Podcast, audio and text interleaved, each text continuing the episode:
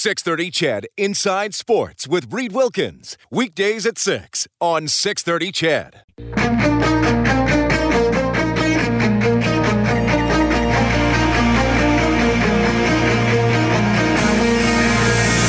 Edmonton's home for breaking news on your favorite teams. This is Inside Sports with Reed Wilkins on the voice of your Edmonton Oilers and Eskimos. 630 CHED.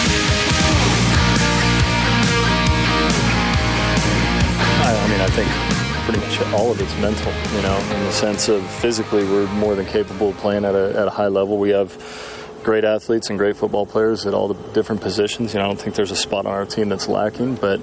Um, you know, when you don't come out and focus mentally every single play, you know, there's football games are long, and you get 60 plays generally on either side of the ball, and and you can't afford to take one off. You know, mentally, you got to be focused, and and that becomes much more apparent when you play against a really good football team like Calgary, for sure. A little bit from Mike Riley. Eskimos ready for the rematch tomorrow against the Calgary Stampeders, and a theme for the Edmonton Eskimos has been beating themselves. They feel they lost several opportunities to score points with the turnovers in the second half on Monday, and, and then obviously a late penalty allowed the Stampeders to extend the drive and uh, score the game winning points. My name is Reed Wilkins, Greg Peterson, Stampeders analyst for their broadcasts on News Talk 770, our sister station in Calgary. Greg, just don't tell Bo Levi Mitchell the Eskimos beat themselves, eh?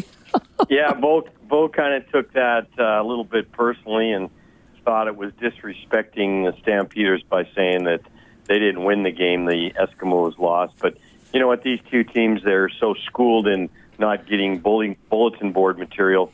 I kind of like it. I kind of like uh, a little bit of trash talking going on. Uh, used to see that all the time. Haven't seen it much lately. You know, and, and I, I played those clips on my show yesterday, and uh, my experience with Bo in uh, in interviews is that he has no shortage of confidence. Um, you know, he, he's not afraid to, to, to, say what he's thinking. It's it. He doesn't always. This is just my experience with him. He doesn't always come across as the most pleasant guy, but maybe that's just him doing interviews in Edmonton. But I also said, let's look at it from the logical side of the equation. If you're C.J. Gable what are you going to do? Come out and say we're never going to beat the Stampeders and they're too good? No, you're going to come out and say we beat ourselves and we need to play better. And if you're Bo Levi Mitchell, you're not going to come out and say, "Oh yeah, they had us. We're we're lucky they fumbled." You're going to come out and say, "Hey, scoreboard, we had more points in the end, and we do we have nine out of ten times." So I mean, I understand that fans can get a little fired up about it, but both players' comments made sense to me from a competitive standpoint. Yeah, and you know what? A lot of times players are commenting on what the coaches are saying in the background there, and I'm, you know, I, don't know. I'm certainly not in the locker room or in the meetings of the Edmonton Eskimos, but I would bet that their coaching staff is saying to them, I would if I was their coaching staff. They're saying, "Hey guys, let's look at the film. We can win this. Uh, we're uh, as good as these guys. Uh, look at we just beat ourselves." So you know, then you come out all, and, and the coach's part of their job is to give players the confidence to go out there and believe they can win. Well, then they get uh, the media hit them up as soon as they get out of the meetings, and they're all fired up about it. So um, that happens quite a bit. You know, I played for ten years. I know what it was like. So they're. Uh, I honestly believe that a lot of times players are just saying what the coaches are saying to them. Yeah, and, and any coach that says, uh, "Oh, we're not good enough to beat them," is prob- probably isn't going to be a coach for very long. Uh, you you mentioned your career with the uh, Stampeders. I just quickly Googled their head coaches during that era. You were uh, lucky enough to play for Wally Buono. I think your last three years in the CFL. Um, you had some good years as a stamp, other years where the where the team wasn't as good. What what coach was the best at making the team believe in its abilities, or maybe believe that they had more ability than they actually did? Well, all coaches are different. I mean, I had Lary Kuharich, I had Bob Vespaziani, I had um, uh, uh, Buratto. Um, I, I enjoyed them all in many ways. I mean, Kuharich was quite um, abrasive at times, but he had certain players. You know, every I don't think it's up to the coaches to get a player to believe in himself. If you get to the pro level and you don't have confidence, even after taking a couple knocks and getting beat, then you shouldn't be there. I mean, Wally obviously uh, got the. I, we had the best team. We had a lot of success with Wally, but Um, I I don't think it's a coach's job to do that. They're going to say things in the meeting. Um, I can't say that one was better than the other. They're all different. All coaches have different temperaments and different personalities and different methods of trying to get the team to play better. Yeah. Greg Peterson joining us on Inside Sports, former Calgary Stampeder, now an analyst for the broadcasts on News Talk 77. Uh, quickly, j- just to just to look back a little bit because I haven't talked to you this week. Uh, your your impressions of, of Monday's game. What did you leave McMahon on uh, on Monday thinking about that game? Well, I honestly didn't think Calgary played that well, uh, but you know I get to see them all the time. Uh, they made a lot of mistakes, and I honestly thought I, I didn't think the Eskimos' defense was not good, but I, I think they got a very good, strong defense. They play zone better than any team in the league. Um, they're just a well coached team that uh, plays zone a lot, and it's very tough. Bo Levi Mitchell beats teams that play man. He is so good at reading when the blitz is coming. He's so good at finding his keys and his reads and knowing where to throw the ball in man to man. Uh, Bo has a harder time with zone teams, and um, you know, for for example, Saskatchewan play Bo very well because they play a lot of creative defense and they stick a zone behind a blitz and that type of stuff. So Calgary, um, I, I expected them to struggle in the uh, a little bit. Uh, I expected them to play a little bit better. I think this game is going to be totally different. I mean, Calgary's banged up right now. Edmonton always plays better that second game it's going to be down to the wire once again, and it's probably going to come into the fourth quarter. And um, you, know, you know, the Eskimos have as good a chance, I think, as Calgary to, to win this game. They're fired up, and a lot of it is when you're nine and one. Sometimes it's tough to get that incentive to to play with the desperation you need to play every game. And I, I, you know, as a Stampeder fan, I'm just hoping the Stamps continue to get that. But I'll tell you, I was at the Eskimo practice today, and they're mad, hungry, determined. So um, it's going to be a, a heck of a football game. Well, the injuries are a big story. Derel Walker's out six to eight weeks for the Eskimos. CJ Gable is listed as the starting running back for the Eskimos, but we don't know how healthy he, he really is. Uh, could wind up seeing Shaq Cooper a lot tomorrow. And uh, I mean, Calgary got bit uh, big time. Are we up to half half a dozen guys out for Monday's game with injuries, Craig? Yeah, I think Calgary was hurt more with the injury bug than uh, the Edmonton Eskimos were. We got our all-star wide side corner, Ciante Evans. He's out. We got our rookie great running back who was on the road to be rookie of the year until he got hurt. Well, he's back out, Don Jackson. Our starting fullback, Charlie Powers, out. Our center, Yacombre Williams, he's out. And then, of course, we got Kamar Jordan, who is just like your Walker. Of course, you had two of the three uh, along with Jordan, who are in the top for receiving. So Calgary is definitely this is the first game that they've really had this many key injuries out. So that's going to, I think, the injuries are going to be worse on Calgary than they are on Edmonton. Now, having said that, part of the reason Calgary's been so good for so long is depth. That go, that goes for any good team. I, am going to read these stats to you, Greg. I, I, did them with Dave Campbell in the first hour of the show. Since John Hufnagel came back as the general manager, here's Calgary's record against every other team in the CFL. I'll go east to west. 21 and 10 against the Lions, 23 and 8 against the Eskimos, 21 and 10 against Sask, 19 and 4 against Winnipeg, 19 and 2 against Hamilton, 15 and 6 against Toronto, 7 1 and 2 against Ottawa, who haven't been in the league uh, that whole stretch, obviously. And the only one that's moderately close is 13 and 8 against uh, the Montreal Alouettes. I, I know they, uh, a couple years ago, I think they lost a meaningless uh, end of season game against the Alouettes. I mean, uh, not, not to take anything away against Dickinson and the current coaches but but Hufnagel has had an incredible run there. From your observations, Greg, how does Huff keep doing it year after year? Well, he just knows his football. He, he's a, a football guy. Um, he knows how to spot talent. He knew how to coach. He now stepped into the general manager role and knows how. And, and he's still very involved in helping Dave with with decisions.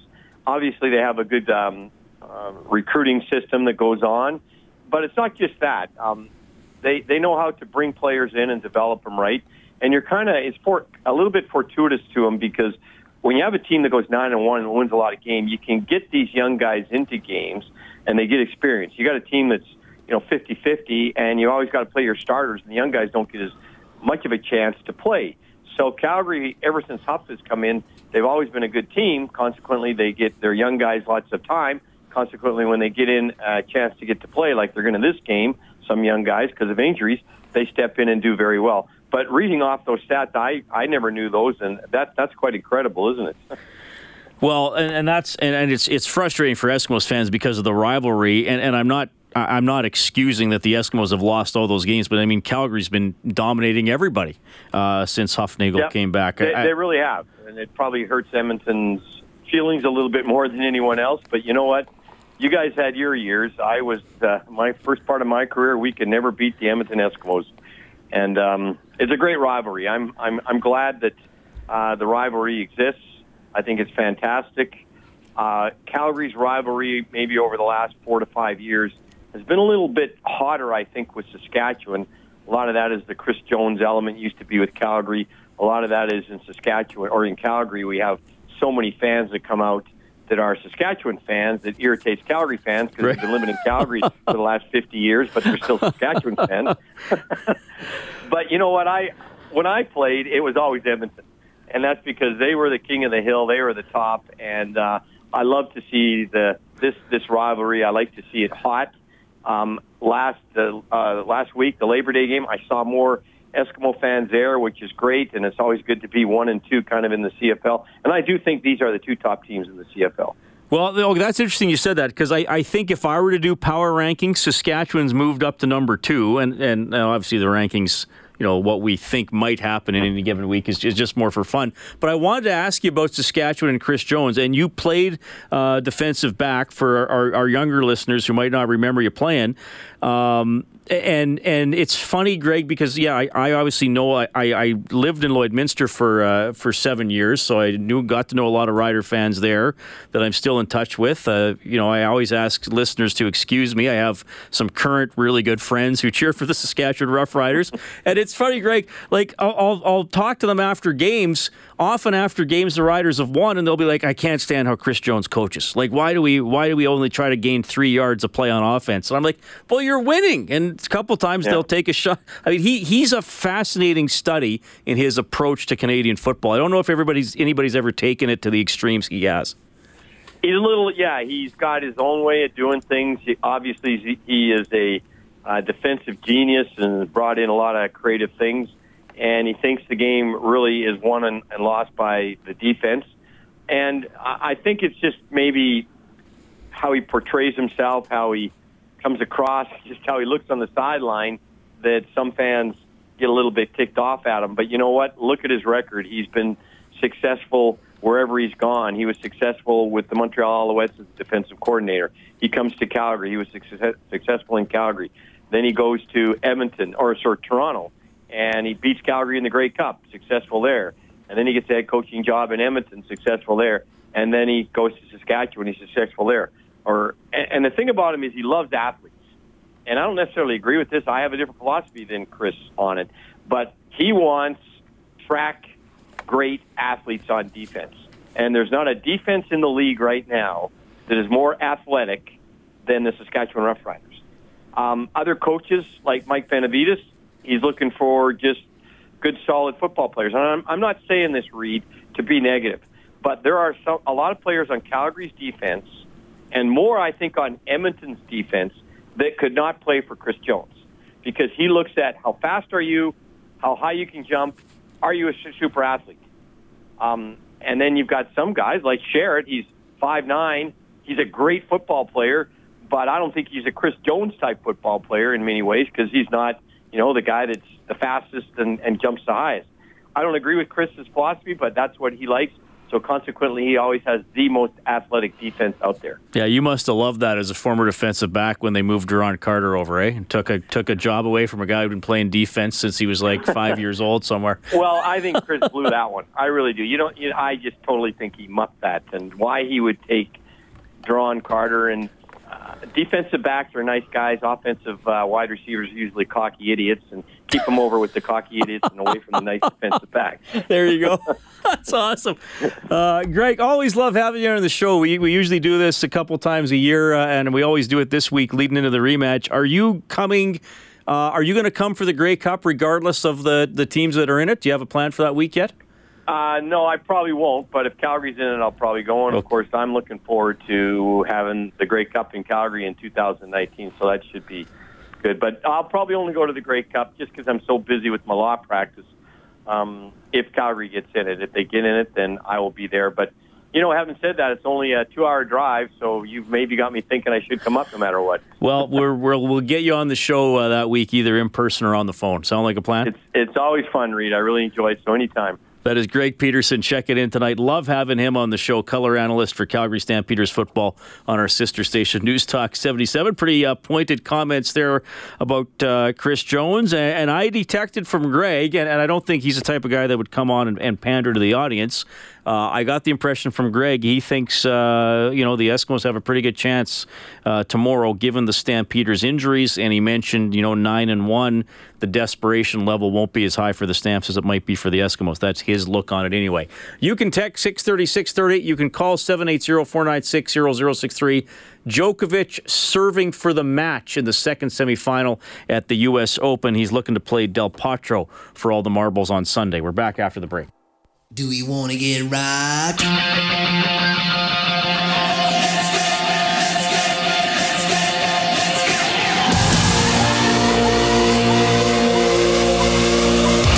This is Mike Riley from your Edmonton Eskimos, and you're listening to Inside Sports with Reed Wilkins on 630 CHED there's been a lot of games where at the, at the end we haven't finished how we wanted to, and it's cost us. Um, you know, and like you said, early in the season, the start wasn't so great. So we're we're capable of playing great football in, in each individual four quarters, but. Um, you know, you'd like to put it all together, but again, it's it, football's a long game. 60 minutes plus, if you got to go to overtime, there's a lot that happens in those games. Um, I think everybody that's familiar with football knows that generally it comes down to five or six plays. Um, you know that you could point to afterwards that define the outcome of the game. But while you're out there playing, you don't know which play that's going to be, obviously. So um, that's why, as we talked at the very beginning, you know, you have to have that uh, finite focus on every single play because that you know it might be the first, it might be the last, it might be one of the 60 in between.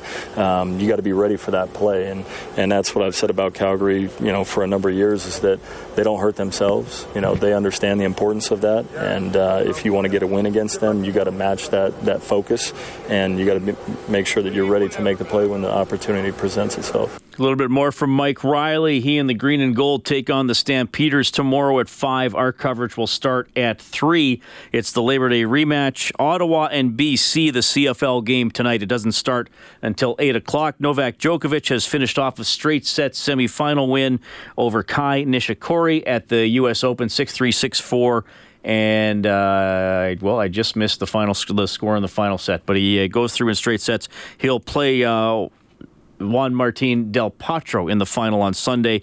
Uh, he was playing Rafael Nadal. He was up two sets to nothing. Nadal had to retire because of a knee injury. Over at Foote Field, halfway through the first quarter, Regina leading Alberta 9 3 in Canada West football. Oilers rookie camp, first on ice session today. I had a great chat with Joseph Gambardella, not just about his hockey career, but about his business career. He got a. Uh, business management and marketing degree from UMass Lowell while he was playing in the NCAA. He had an extremely busy summer putting that degree to work. You'll get that story after the news.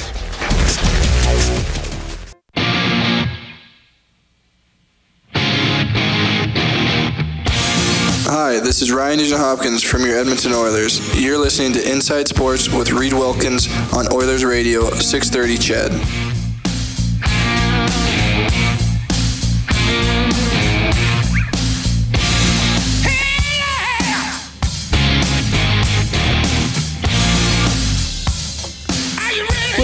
From the nude. He's been one of the Oilers skating this week at Rogers Place. Informal workouts for the Oilers. Training camp will start on, uh, geez, the 13th. That's less than a week away.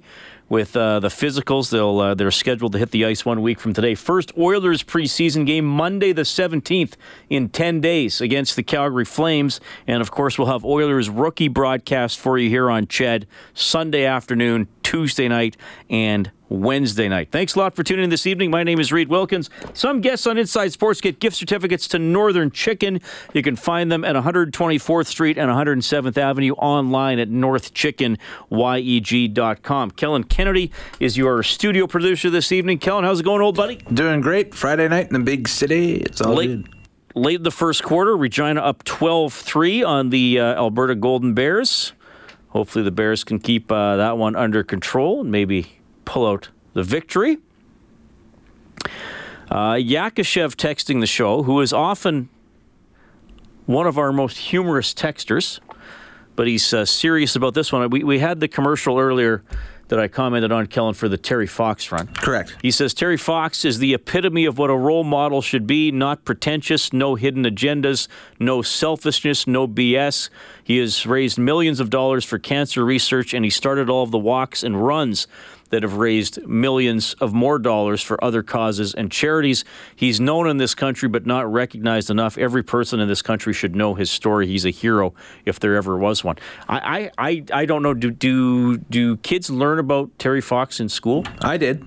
I did, definitely. And as I Uh, said, I was in elementary school, uh, probably in grade one or two, when he was actually doing the Marathon of Hope. And I can remember uh, the sad news when he passed away. So I, I would hope that's a Canadian figure that young ones are educated on. oh, yeah, absolutely. I think I more about. I think I learned about him maybe grade five, grade six ish. I'm not sure where he, he necessarily fits in the lesson plans of uh, you know teachers today and that stuff, but guaranteed kids are learning about him for sure. Uh, definitely one of the greatest Canadians of all time. And you know what? I, I don't know if I, I'm, I'm not meaning to get into this debate tonight, but when you talk about greatest Canadian athlete of all time, oh, he's up there. Uh, I mean, he tried to run across the country. Mm-hmm. He made it pretty far, with, you know, with an artificial leg, and and getting sick. So, you know, there there are a lot of different ways somebody can be athletic, or and I think when you, we talk about being a great athlete, you uh, also associate, you know, willpower and. Uh, you know the ability to overcome adversity and all those kinds of things. And I, I- think he'd be the, the epitome of that. Anyway, just a little bit of an aside, but I, I think certainly uh, a great Canadian worth talking about every now and then. Okay, uh, you can text 630 630. Our phone number is 780 496 0063. Uh, James says my son is in grade 11. He uh, leads the. He has to lead the Terry Fox run for his school. So I mean, right, a lot of the school kids do the Terry Fox run. Right so on. I, I would assume that. Uh, yeah, he's a, he's a figure that people know a lot about, and the Terry Fox run is uh, absolutely incredible for sure. All right, so Eskimos and uh, Stamps coming up. One of the guys the Eskimos are going to have to stop, probably more of a focus on him now that Kamar Jordan is out. Receiver DaVaris Daniels for the Stamps. He was talking to Morley about that Labor Day Classic. Uh, sure. It was extremely physical. You know, we knew it was going to be like that coming in. Um, you know, they feel like they have a great team, and we feel like we have a great team. So we knew it was going to come down to the end. It wasn't going to be a blowout by any means. And um, happy that we came out with the win.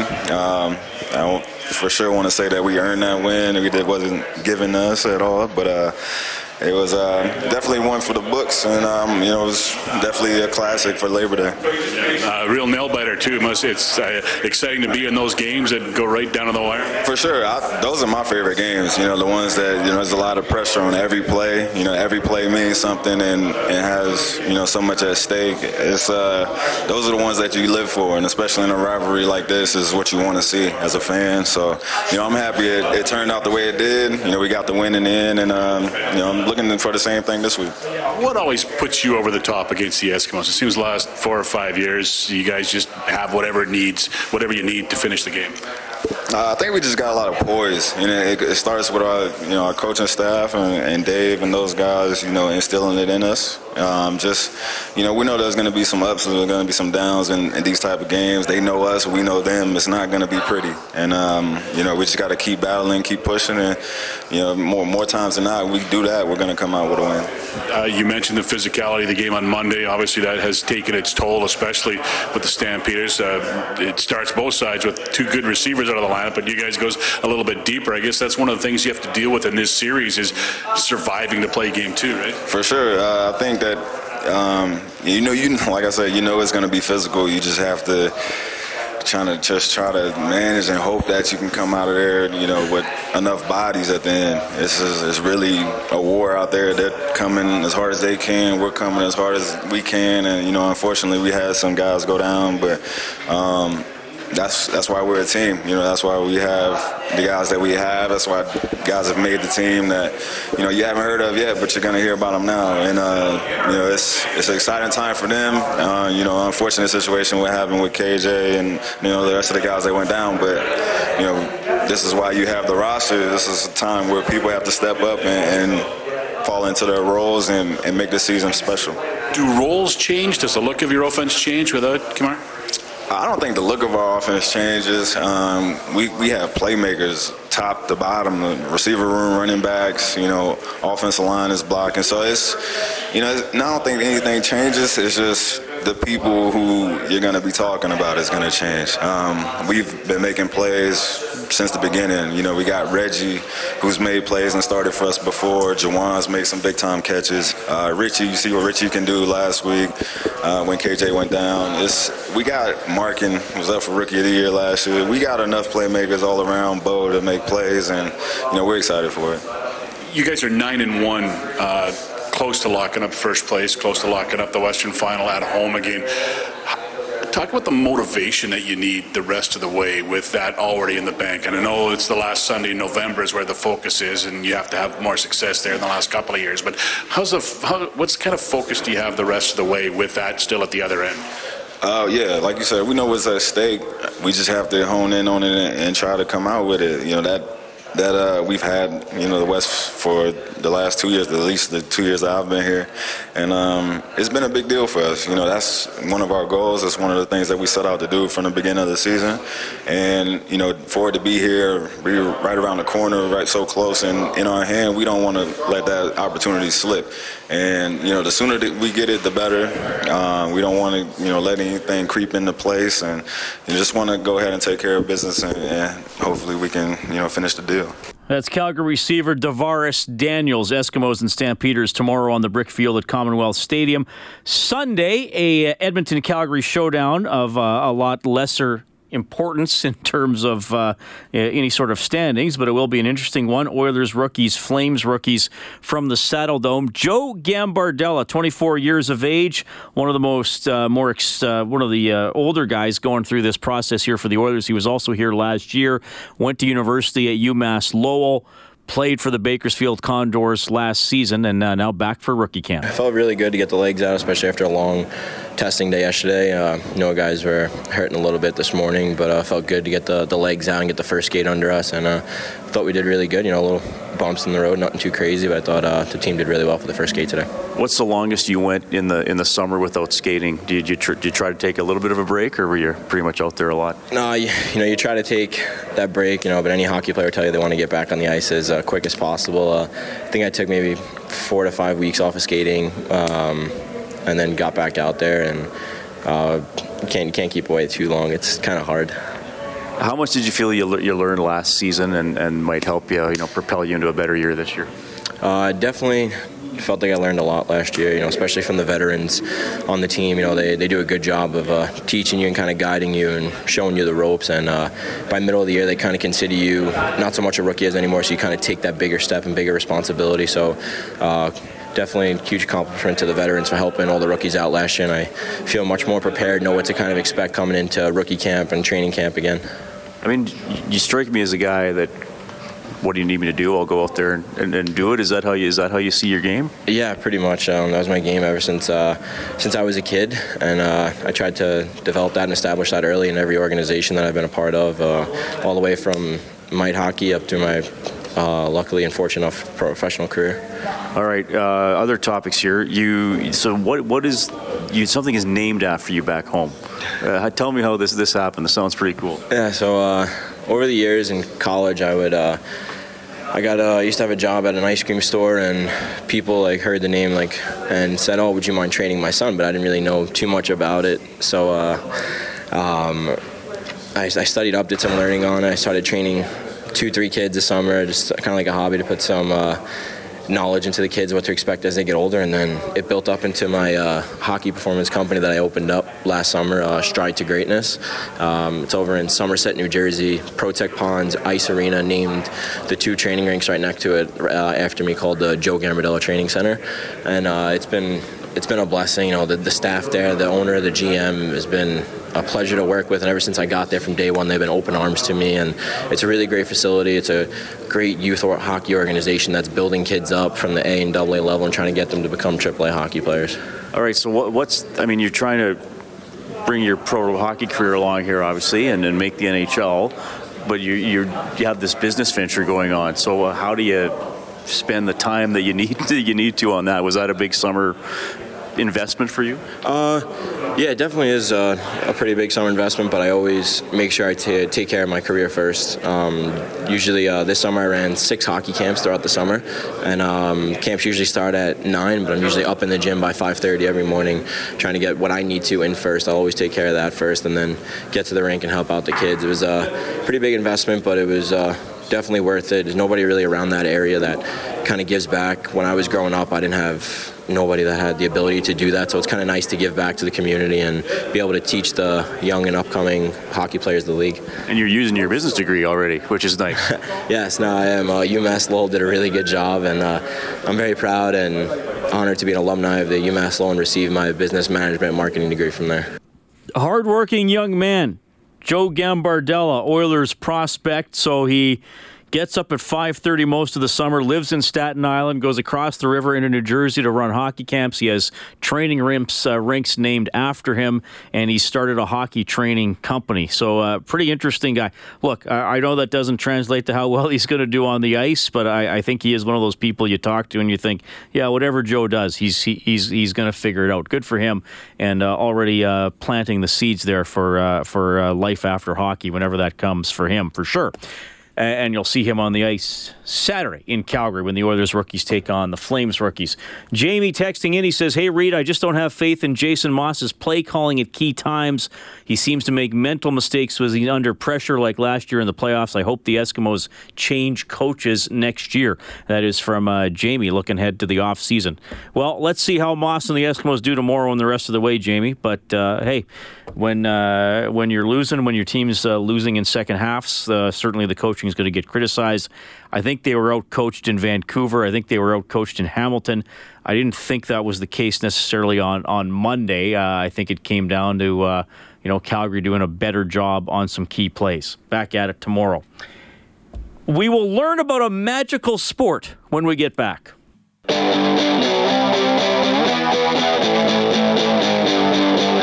This is Cam Talbot from your Edmonton Oilers, and you're listening to Inside Sports with Reed Wilkins on Oilers Radio 630 CHED. The Alberta Golden Bears have just scored a touchdown halfway through the second quarter at Foote Field. It is the Golden Bears trailing Regina 14 13. The Bears were down 14 3 a few minutes ago. They get a field goal, get the ball right back, get a long punt return, and uh, take it into the house. So 14 13 Regina halfway through the second quarter at Foote Field. The Bears hanging in there after getting blown out absolutely blown out last week in their season opener at the Saskatchewan Huskies. My name is Reed Wilkins. Thanks a lot for tuning in tonight. Inside Sports on 630 CHED. So uh, the thing I like about doing the show is uh, is that sometimes things surprise you. You, you get to learn stuff and, and or you find out something you didn't know and and if that happens you have the opportunity to find out more that happened a couple weeks ago kellen I, I can't remember how we got into it I don't know if it was a texter that brought it up or you brought it up um, but somebody said there's there there are people who play Quidditch in Edmonton. Yep, text line. So, and I thought to myself, well, that's just not possible because that's a fictional game from Harry Potter. And it involves people flying. As far as I know, I have not read the books. I think I saw the first three, maybe four movies. Uh, and I'm not like I'm not I'm not one of those guys going to make fun of people that are into Harry Potter. It's just not something I got into, and, I, am into a whole bunch of stuff that other people aren't into. Uh, but I, I just don't know a lot about it. But I do know Quidditch is fictional. Uh, but I've also been told there are, people in Edmonton who play it, and I have no idea how that would work. So I looked into it, and uh, I eventually got in touch with this person, Soleil Heaney, from the Edmonton Aurora's Quidditch Club. Soleil, thanks for coming on the show. How are you doing? I'm good. How are you? I'm doing well. So is is my reaction uh, typical to to what, to what people hear about your club? Are you used to hearing some of what I said? I definitely am used to hearing that it's a fictional sport, but we actually turned it into a real full contact multi-gender sport. Okay, well, I'm sorry for giving you the same old spiel that you've heard from a lot of people. Um, okay, so he, I'll start here with my question. When I have seen it in the movies, I'm pretty sure it involved flight. So, how do you play Quidditch? Uh, I, am assuming without the flight, Soleil.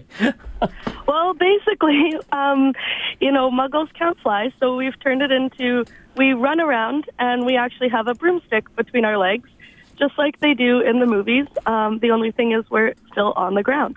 But it's kind of a handicap that we can use. Okay, so the, now the sport itself.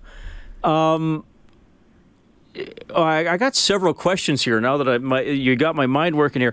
So, wh- what is the goal of the sport? What, what would it be most similar to if, if you could break it down that way? So, it's kind of a combination of handball, rugby, and dodgeball. Oh wow. Okay. So is it does it involve putting an object into a net or through goalposts? Yeah, so we actually have three hoops, all different heights, that you can score on from the front or behind. And we have four people trying to um, score on the other team's hoops for 10 points each and defend against them as well. Okay. Uh, how many people on the uh, court at a time? Do, do we call it a court or the field? What do we call it? A pitch. A pitch game? Um, so it starts out with six of us on the pitch at once, but in Harry Potter, I'm sure if you've seen the movies, you know that there's the golden snitch. Um, we introduced the snitch at 17 minutes, and we introduced a seventh player, the Seeker, just like Harry Potter was, at the 18th minute mark in the game. So, were all these rules clearly outlined in the movies, or did somebody have to sort of derive the rules from bits and pieces of the movies and the books? So they definitely had to derive the movies because it um, derive a new rule book from the movies because in the movies the beaters actually have like giant wooden sticks that they're using to hit flying balls, um, and we actually just use simply a slightly deflated dodgeball. Okay. You, you must just think I'm incredibly ignorant with some of these questions, so I, I appreciate you bearing with me. Uh, okay, so do you play? You said it's a pitch. So do you, do you, are you playing outdoors or in a gym? Uh, so throughout the winter, we have to play in a gym because it gets way too cold in Edmonton. Right. Uh, there are definitely some teams that play outdoors year round, and all of our major tournaments take place outdoors. Okay. Uh, how many people in total play this sport? Play Quidditch in Edmonton? In Edmonton, we have about 50 members um, that play at all different levels, but for our full contact competitive tournaments, we send a maximum of 21 people. So you have a traveling team. And is does every Canadian city have a team or teams now? Uh, I wouldn't say every Canadian city, but there's definitely a good majority. Uh, Edmonton and Calgary both have competitive teams. And then in Alberta, we also have six dev teams now um, who play at a lower contact level throughout Alberta. Okay. Well, Soleil, this is this is fascinating. Thanks for filling us in and, and for having fun with this. This this is again, I, I everything you told me, I was pretty much learning on the fly. Uh, so so that's that's really cool. If people want to go to the web or Facebook or whatever to find out more, where can they go? So you can search us on Facebook, Twitter, Instagram for Edmonton Aurors. It's just like the Aurora Borealis without the last A um, or you can find us at edmontonquidditch.com. Okay. Soleil, thanks for coming on Inside Sports. Hope you have a great weekend. Thanks for having me. You too. Okay, so there you go. We got the we got the lowdown on Quidditch, how they play it, where they play it, who's playing it. Uh, hopefully, you got a bit of a visual on, on how it works. So my my skepticism has been uh, dispelled. I have been made a believer of Quidditch in Edmonton. Maybe I'll have to read a, a, Harry Potter book at some point in my life. Hey, thanks for tuning in tonight. This was a fun show. We're getting you ready for the Labor Day rematch. We are uh, getting you ready for the uh, Oilers rookie games. So three o'clock tomorrow we're on the air. Five o'clock for the start of the game. Eskimos and Stampeders. Oilers rookies, Flames rookies. Sunday 1:30 pregame show. Game will start at 2. Mentioned Golden Bears football trailing Regina 14-13 in uh, in the second quarter. Kellen Kennedy, our studio producer this evening, besides Soleil Heaney, you heard from Greg Peterson, Bob Stauffer, Dave Campbell, and Joe Gambardella. Also, some clips from Mike Reilly and Jason Maas along the way, too. My name is Reed Wilkins. I'll see you at the football game tomorrow. Have a great weekend.